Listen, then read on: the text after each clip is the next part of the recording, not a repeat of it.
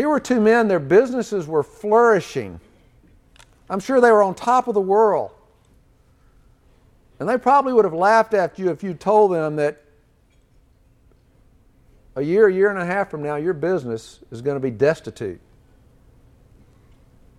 And though I don't know anything about their personal lives, one thing I do know about all men is that there's something quite perplexing that goes on in our innermost being when our business or our jobs or our livelihood is threatened.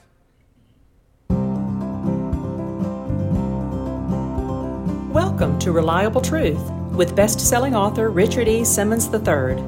And now your host, Richard E. Simmons III. Presentation to you this morning by reading some words from an article that was in the Wall Street Journal last Tuesday. Forced to take a buyout from the Kansas City Star last summer, Paul Wenske lost his sense of identity. I'd been an investigative reporter all my life, and then boom, says, says Mr. Wenske, an award winning journalist of 30 years. Suddenly, you're not the same person you used to be. You look in the mirror and you ask, Who are you? The deepening recession is exacting punishment for a psychological vice that masquerades as virtue for many working people. The unmitigated identification of self with occupation, accomplishment, and professional status. This tendency can induce outright panic as more and more people fear loss of employment and as more and more companies go under. You know, it was kind of interesting. For about two months, I was uh, working on a talk that I titled very fascinating talk, by the way, on the legitimacy of, of the Bible in an age of skepticism. And I was going to deliver it this morning, but then I changed my mind for a couple of reasons. Uh, the first reason was about six weeks ago, I opened up a section of the Wall Street Journal, and there were two separate reports of men who had taken their lives because their businesses had failed. Now, I'm very sensitive when I talk about the issue of suicide because I realize we all have been touched by it. I know I have. My life has been. But I think this is, this is quite interesting when you think about this. If you go back 18 months ago, here were two men, their businesses were flourishing. I'm sure they were on top of the world. And they probably would have laughed at you if you told them that a year, a year and a half from now, your business is going to be destitute. And though I don't know anything about their personal lives, one thing I do know about all men is that there's something quite perplexing that goes on in our innermost being when our business or our jobs or our livelihood is threatened. Something happens to us. Now, another reason I decided to change my talk this morning was because of an email I received about three weeks ago. It was from a man that I consider very successful and a man who I think had a good bit of wealth. And I want you to listen to what he says in this email.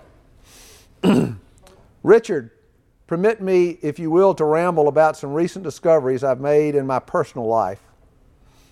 Like many in our country, I've been incredibly dismayed over the last six months about the enormous depletion of value in the stock market and the real threat of recession waylaying my business and the business of many others. I've spent many anxious hours in sadness and worry over the tremendous loss of wealth and the loss of future business opportunity at least in the short run.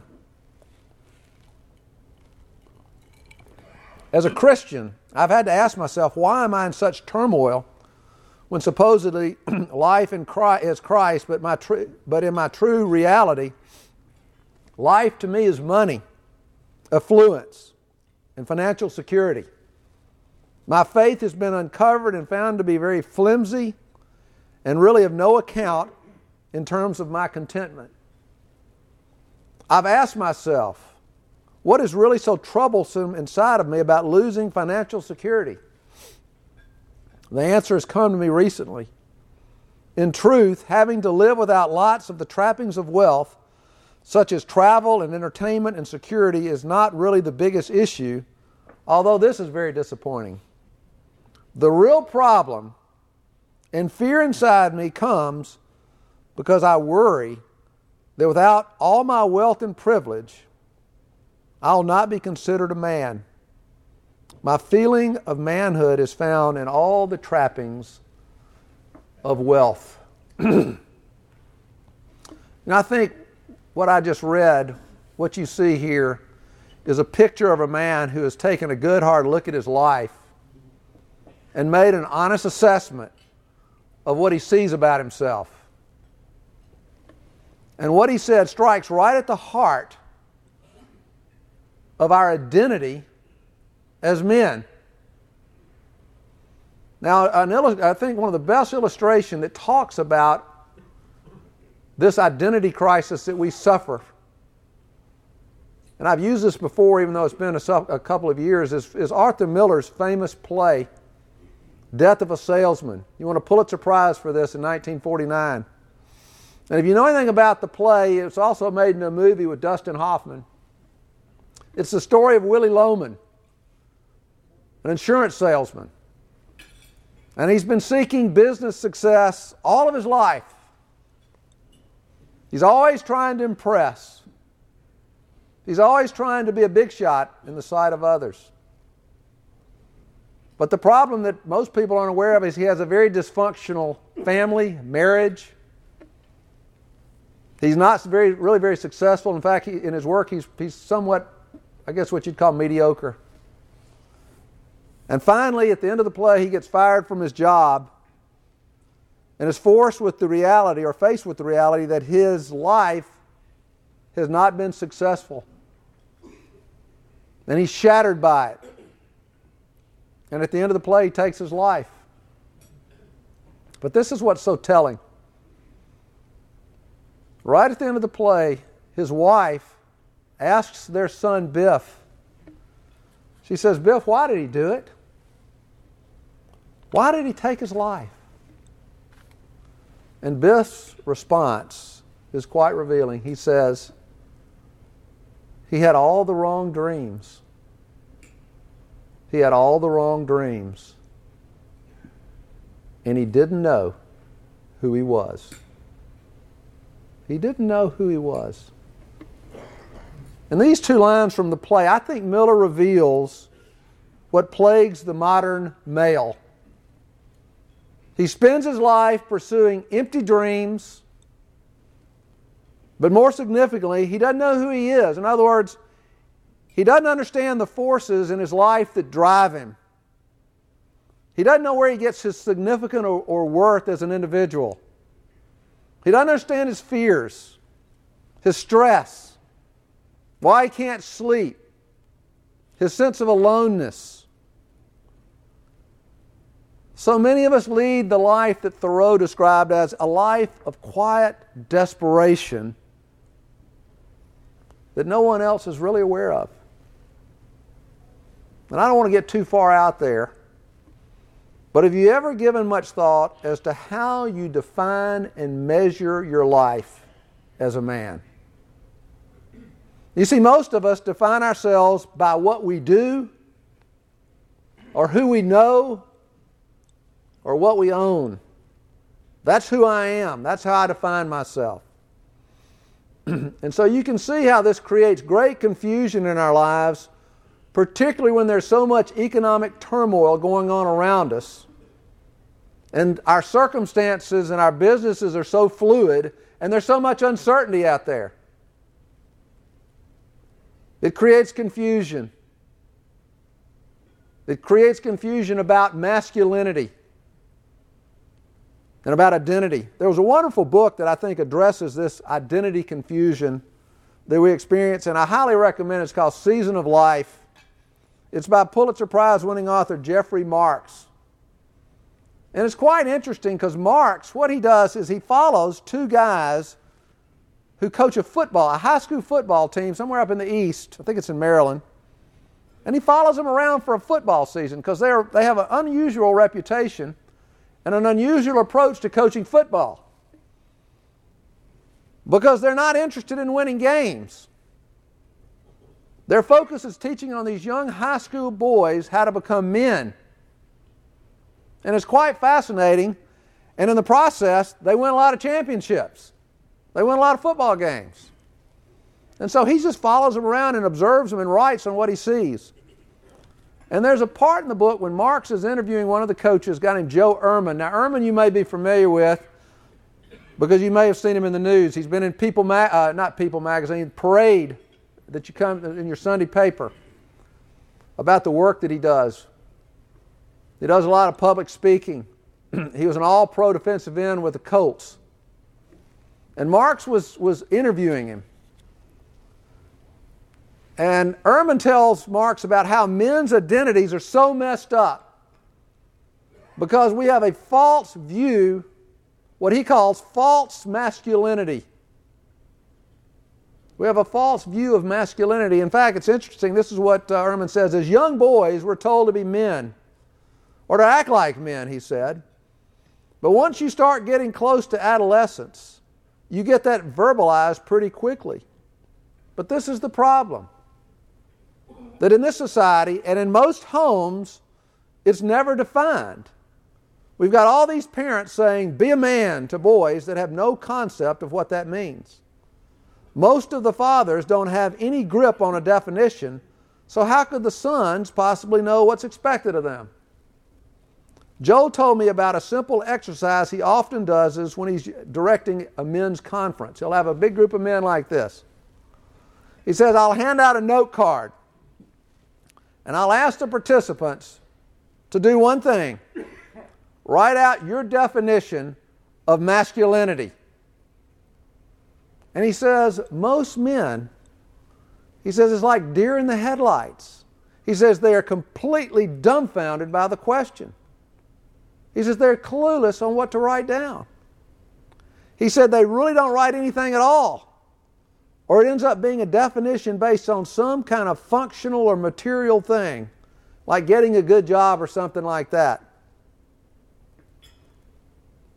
Joe says if you don't get some kind of clear, compelling definition of masculinity at home, then you're pretty much left at the mercy of this society and the messages that are going to speak to masculinity and manhood.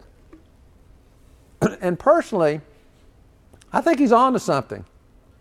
And I also would say, I think this is how most of us have developed our identities as we've grown up in this life. And it's a very dysfunctional identity. And what's interesting is often it doesn't really come to the surface real visibly until you run into a storm or encounter a storm like we're encountering right now out there in today's economy. Now, I was reading about a very interesting counseling session between psychologist Chris Thurman and a client of his who's in the real estate business. Listen to this, this is really interesting. I haven't closed a deal in months, said Ted, who is a real estate salesman. Things were rolling along fine in his life until the real estate market tanked. Because he was depressed and he couldn't shake it, he came to see me. We, keep, we keep dipping into all of our savings and investments to get by. And that can't last forever. He sat hunched over his knees, his hands massaging his temples. So how does that how does doing that feel? Having to draw down on the money that you've saved and invested. He stopped, sitting straight up. I can't stand it. I've never been so depressed. I'm nor- normally an up kind of guy, but this has never happened to me before. Before the real estate market went bad, how did you feel? I asked. He sat back in his chair. He said, Oh, I felt great. I felt terrific. So your happiness and self worth seem to have gone up and down with the market, I observed. well, I guess you could put it that way. Okay, well, let's stay with that thought. You feel good about yourself when things are going well. So, does that mean you're only as worthwhile as your performance? Well, you know, I don't like looking at it that way, he said. But is it true? Yeah, I guess, he mumbled. I mean, I know I feel a lot more worthwhile when things are going good. Now, I want to focus in, think about what he said in that very last sentence. It's huge. He said, I feel like my life is of much greater value when my business is going well. You see what this culture has done to us? It's created in us an obsession with performance. And we have somehow gotten confused here. We've somehow gotten personal achievement confused with our value and worth as people. And I think many of us have come to believe that we have about as much worth as we earn out in the marketplace. However, guys, this view of life can devastate you. I don't know how many of you remember the story of Kathy Ormsby. She was a track star, she was an honor student. She was soon to run in the NCAA track and field championships. It was held in Indianapolis. She was a pre med honor student. And she ran track at North Carolina State, and she was the number one runner in the 10,000 meter. In fact, she was the collegiate record holder. Was supposed to blow everyone away on the, on the track in this event in the finals. But during the race, something quite unexpected happened. It says Kathy fell behind and couldn't seem to catch up. It was a huge upset. She lost the race. And in a startling move, she ran off the track, out of the stadium, to a nearby bridge, and she jumped off. And she fell 40 feet and was paralyzed from the waist down. You know, if we equate our worth as a human being with our performance, then any type of perceived failure on our part can easily lead to the conclusion that my life is not worth very much. And I tell you what's interesting, guys. And I got this from Dr. Tim Keller.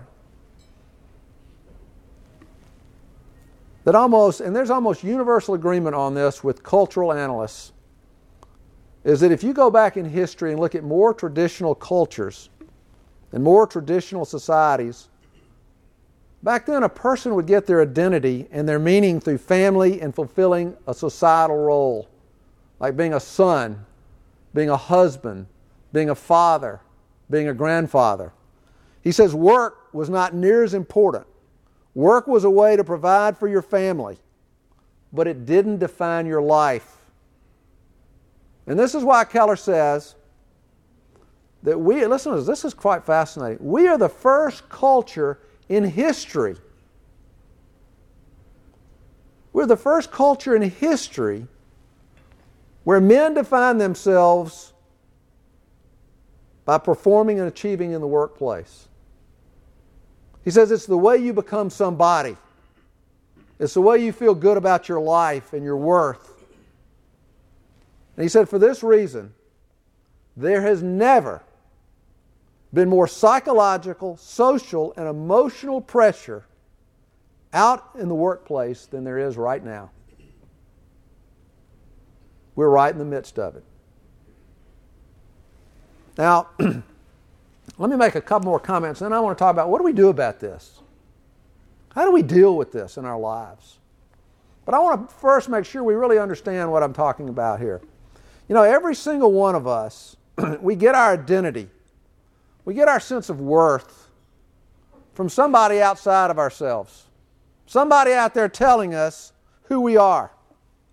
You see, each of us lives out our lives before an audience an audience that we allow to determine our identity, and we allow them to determine how well we're doing in life, how successful we are. They're the ones that define it for us. In essence, in essence, what I'm doing is I'm allowing this audience define who I am and whether I measure up as a man. And I yearn for their applause. I yearn for the approval of this audience. I need them to validate my life as a man. But the question is who is this audience? Who is this audience that's so important to each one of us? Well, Charles Cooley, who uh, very, very prominent sociologist who lived, uh, born in 1866, he died in 1928. He, he came up with a, a famous theory that's called the looking glass self, and this theory remains very valid today. And in its simplest form, the theory goes like this A person gets his identity in life based on how the most important person in his life sees him. I want you to think about that. We get our identities based on how the most important person in our lives see us. Now, for a child, of course, that's their parent. You know, they look out at this world and the parent is the most important person in their lives. That's why it's so important for parents to love their children, to encourage their children, to build up their children. You don't realize what it does to a kid when they're always being torn down and, and criticized over and over by their parents. But as most of you know, over time as they grow up, as they become teenagers, you no longer are their number one audience. Their peers become the audience. They value their peers' opinions more than anybody else's. And that's why this term peer pressure, the, the idea of peer pressure, is such a powerful force in the life of a teenager. But you know, it really doesn't change. For when we become adults, particularly when we're out in the marketplace, the people's opinions us, of us that we value the most are also our peers. The men and women out in the workplace, out in the community. That's the audience. It's as if we allow them to make the final verdict on the value of our lives. And the problem, however, is the verdict is never in because our performance is never over. You know, no matter how much applause, no matter how well you've done in the past, are you going to receive it tomorrow? Will it be there for you tomorrow? You see, what I see happening is many men have performed so well over the course of their lives, and they've experienced incredible success. And yet, for the first time, they're experiencing something they've never experienced because of this economic tsunami that we've encountered. So many men are beginning to realize the applause of the audience is fleeting. And so, what do we do about it?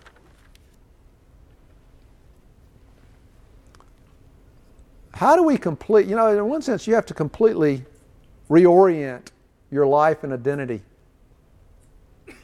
If you're going to truly be liberated and free to live your life as a healthy human being, as a healthy man. So, how do you reorient our lives so that economic hardship doesn't shatter and devastate us? Because you know what, as we look out on the landscape, we have no idea what the next few months, the next year, two years holds. We have no idea. You have the bears who say we're going to have the worst depression we've ever had. And then you have the optimists. We want to believe the optimists. But there's so much uncertainty out there that causes so much fear. And we wonder, who am I? We wonder, what's going to become of my life? What's going to become of my family? Well, let me tell you how I think you, we, we need to start as far as dealing with this in our lives. The starting place is a recognition of it. It's a recognition that, like Willy Loman, we've built our identity on how well we perform and how well we have won the approval of others. And it's almost as if, guys, we have got to recognize that we have a radically unstable identity because of that. And you know what I find it's sometimes it's hard to look reality in the eye. But we have to do that.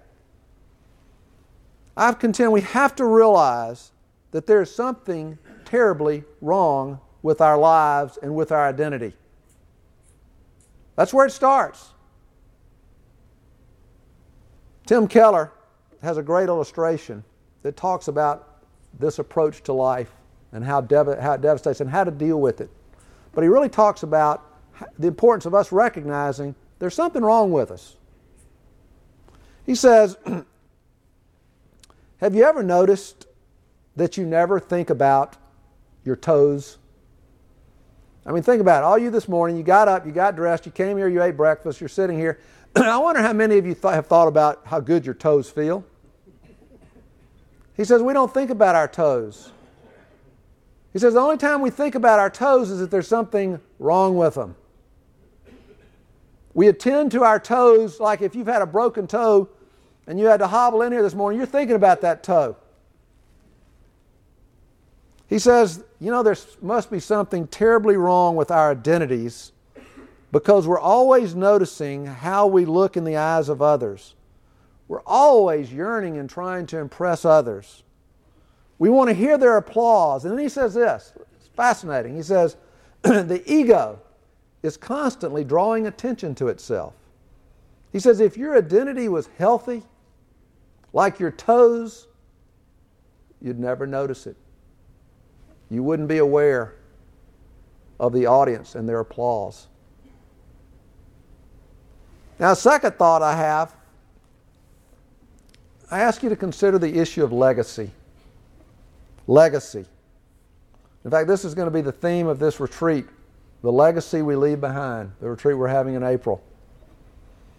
St. Augustine said this was so important to consider the legacy we leave behind. It's so important, he says, to help us think maturely about life. Peter Drucker, who I think is probably one of the greatest business consultants to ever live, I think he died last year at the age of 92. he said, thinking about his legacy early in life is what shaped him so profoundly. Listen to what he said. He said, When I was 13, I had an inspiring teacher of religion who one day went right through the class of boys and asked each of us one question What do you want to be remembered for? None of us, of course, could give an answer. So he chuckled and said, I didn't expect you to be able to answer it, but if you can't answer it, by the end of your days, you will have wasted your life. We eventually had a 60th reunion of that high school class. Most of us were still alive. But we hadn't seen each other since we graduated, and so the talk at first was a little stilted. Then one of the fellows asked, Do you remember Father Pfliegler? And that question that he asked all of us? Many years ago? We all remembered, every one of us.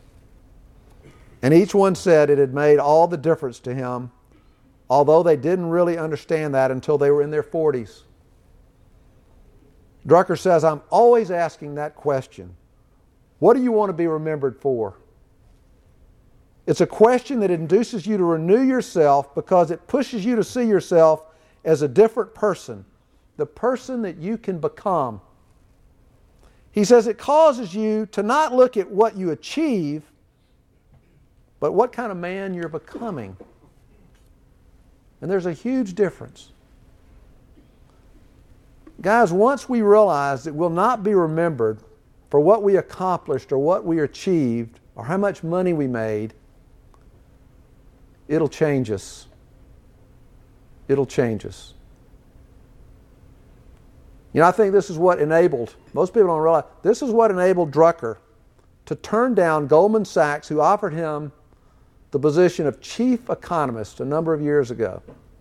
It was a position that would have paid him a huge salary and would have really thrust him into the limelight internationally. But Drucker had a very healthy identity. He knew what he wanted his life to be about, and so he very easily said, No, thank you. So, the question this morning as we close up and we need to ask ourselves is how do we get there? How are we delivered from this addiction to performance? Where we're always seeking to please this audience who gives us our, our sense of worth and identity. How are we delivered from that? Remember what I said. All of us gets our identity from someone outside of ourselves. We let someone else tell us who we are and what our lives are worth. But what if we let that person, the audience, be God? Think about this. The scripture is very clear. The God of the universe is saying to each one of us this morning, I am the one who gave you your existence. I gave you your very being. You're here for a reason, for a purpose. And I have a plan for your life, a plan that is meaningful, that is abundant, that is full. In fact, we're told in Psalm 139, this is such an important verse to me. We requested and had it read at my dad's funeral back in November. God says, I saw you before you were even born. And all the days of your life have been ordained, and they are written in my book. You're fearfully and wonderfully made. And this is what's interesting. In Ephesians 2:10, it says, "We are his workmanship." And that word workmanship comes from the Greek word poiema, which literally means work of art. Your life is of incredible value because we are God's work of art. You see, our worth as a person has to do with your value, how valuable you are. And it's not based on what you do, but it's based on who made you. Think about it. Why do people pay millions of dollars for a masterpiece painted by Rembrandt? you know, you could get any artist in our community to, to take a, who's really good, take a Rembrandt, and they could reproduce it. It look just like the Rembrandt. and you might pay $1,000 for it. Why? Why pay a 1000 for that when and the, and the Rembrandt cost millions? It's because of the artist. The artist gives it its value. And this is why our lives are of such great worth because each of us is His work of art. We are His masterpiece. And the great demonstration of our incredible worth and value to the God of the universe is that He sent His Son, Jesus, into the world. Because in Christ, in the incarnation, God was saying to every single man in this room this morning, You matter to me. I love you. I'm willing to die for you. And when a man can get this truth into his life, it will transform his identity. Remember what Charles Cooley said in his theory, of The Looking Glass Self?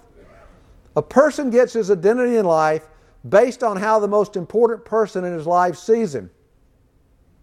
What do you think would happen to a person's life if Jesus Christ was the most important person in his life? If He was the audience that we all sought to please, what would it do to our lives?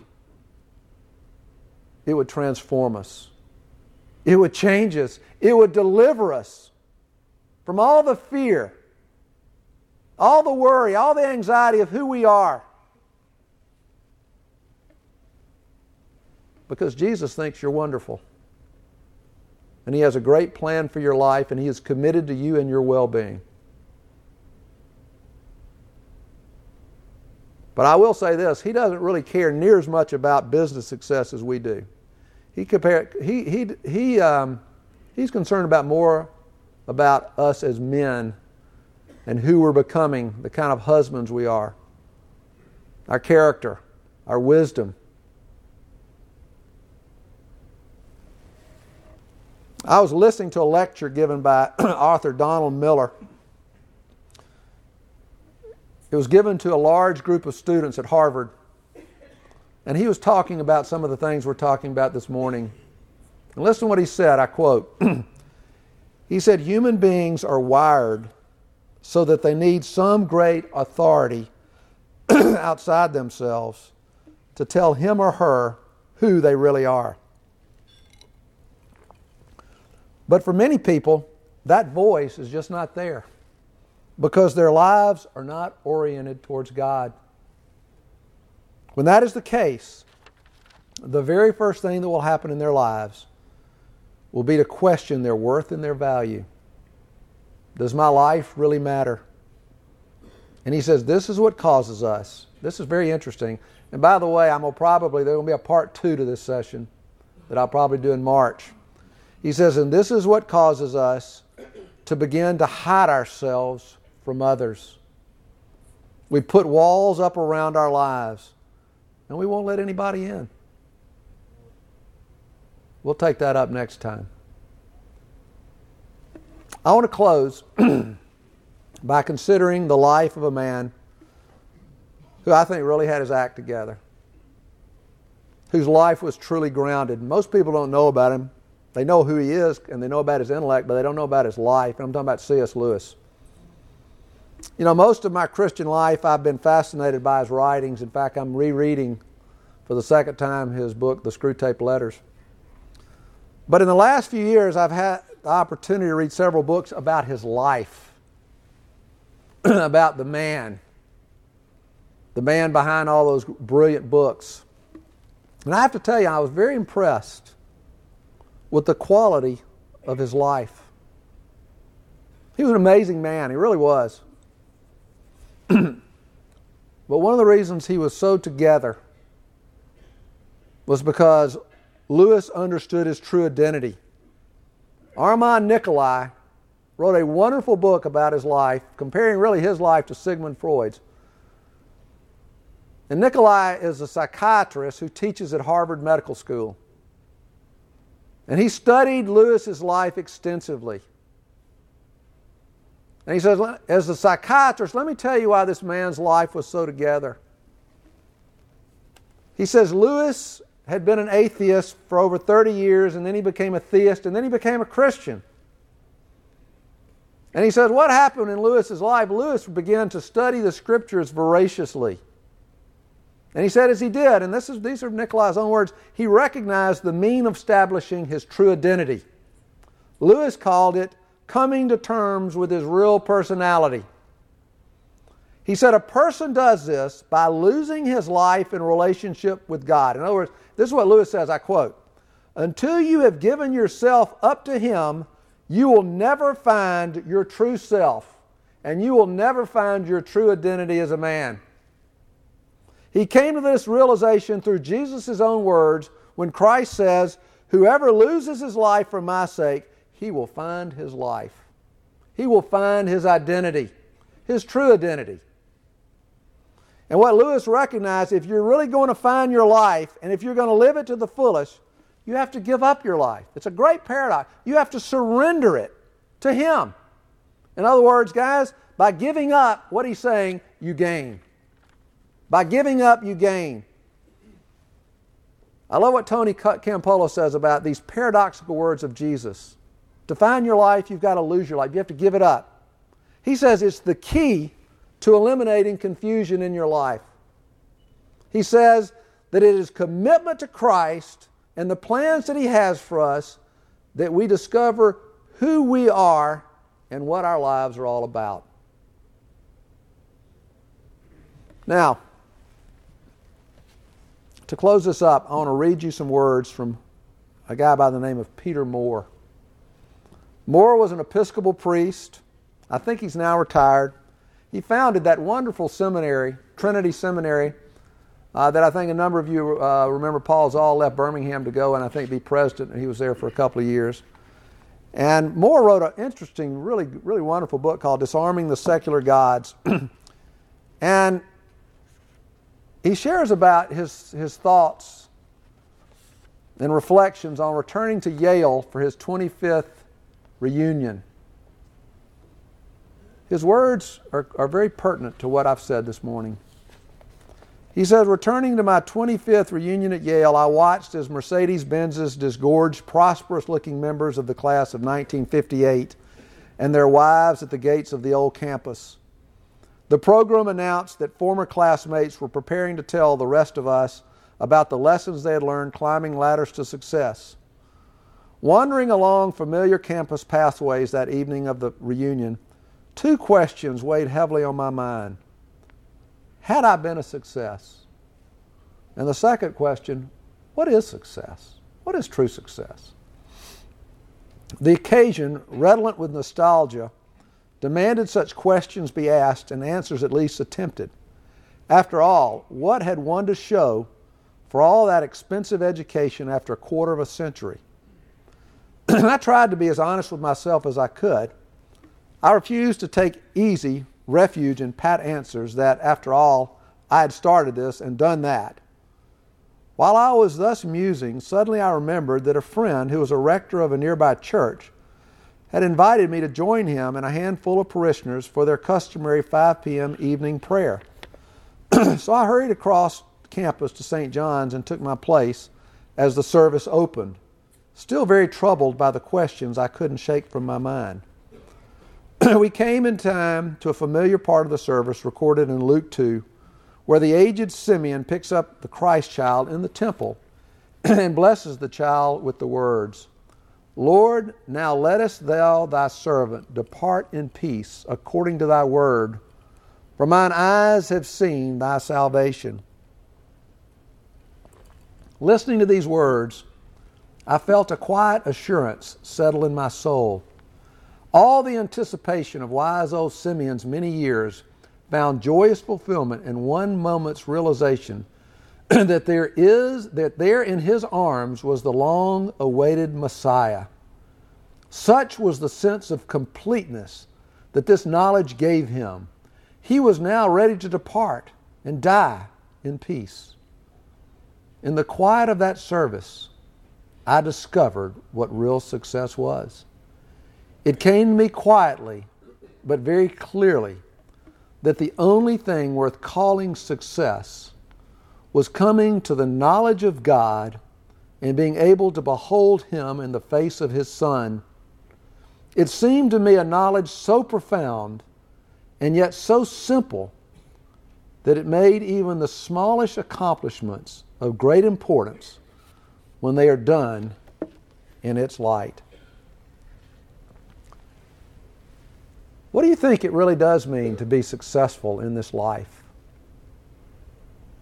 I think that's a question we probably all have been asking over these last few months, maybe the last year, as we look out in the future. You know, I've wondered, you know, if a man loses his job or his business goes under due to circumstances he has no control over, does that really mean he's a failure? You know, that seems to be where we are in this culture. And so, what I've realized, guys, this morning is that we're all faced with a choice. We're faced with a choice. We can continue to allow this world to define who we are and what our lives are worth, or we can relinquish our lives and our identities and we can be grounded in Christ's love for us and in His commitment to our lives and to our well being. It's a choice. You know what? As you read the scriptures, this hit me really powerfully yesterday. You know, God is always confronting, Old and New Testament, He is always confronting us with a choice. You have to choose, and then you have to live with that choice.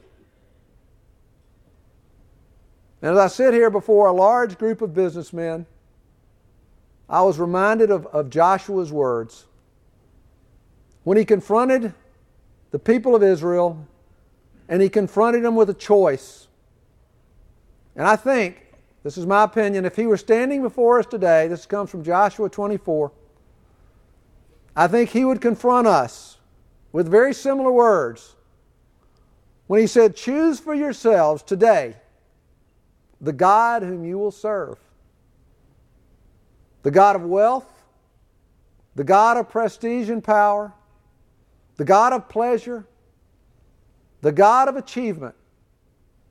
And then he says this But as for me and my family, we are going to serve the Lord.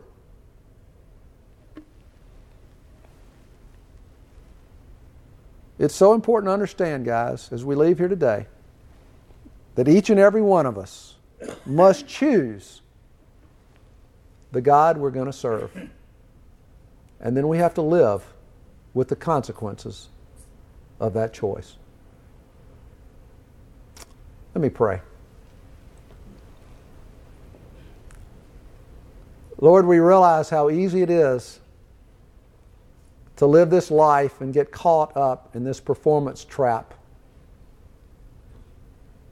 where we're addicted to the opinions of this audience out there. And we live our entire lives trying to prove something to them that we're somebody. And yet, Lord, you've called us to relinquish, to let go, to give up our lives so that we can gain them. I pray that's what each of us would consider this morning to let go, to give you preeminence in our lives, that you would be the audience that we would seek to please. For we pray these things in Christ's name. Amen.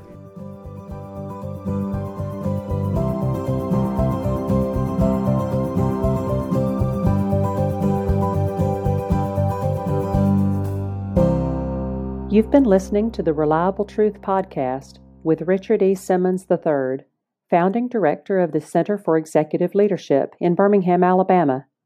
For more resources, please visit our website at www.richardesimmons3.com or by email to richard at richardesimmons3.com.